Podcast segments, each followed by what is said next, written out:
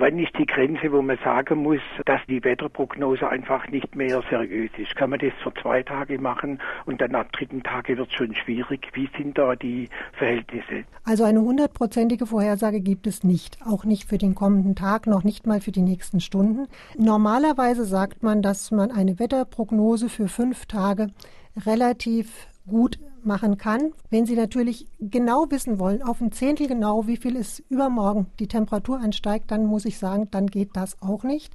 Also man muss immer eine gewisse Toleranz einkalkulieren. Man kann auch noch mit sieben Tagen so ein bisschen einen Trend machen. Der Deutsche Wetterdienst versucht auch äh, etwas längere Prognosen in Zusammenarbeit mit dem Mittelfristvorhersagezentrum in England, so dass wir mal versuchen 10 bis 14 Tage, wobei ab sieben Tagen ist das schon ähm, sehr, sehr schwammig und das ist dann wirklich nur noch ein Trend. Also einigermaßen gut, sodass man sich darauf verlassen kann, insbesondere für die Landwirtschaft würde ich mal sagen fünf Tage. Welche Faktoren machen das dann ab diesem Zeitpunkt unsicher?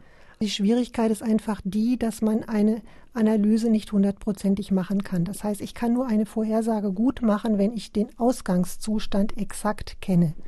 Und den kenne ich ja nie. Ich weiß nie genau, wie das Wetter auf der gesamten Erde ist. Und das ist die Grundlage, um eine Vorhersage zu machen. Je besser ich diese Analyse habe, umso besser können die Vorhersage werden. Aber es gibt natürlich ganz, ganz viele physikalische Prozesse in der Atmosphäre, die man gar nicht modellmäßig erfassen kann.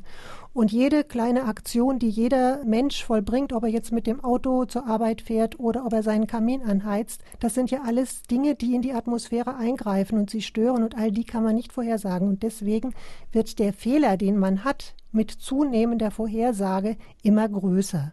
Deswegen kann man einfach nicht länger als einen bestimmten Zeitraum vorhersagen.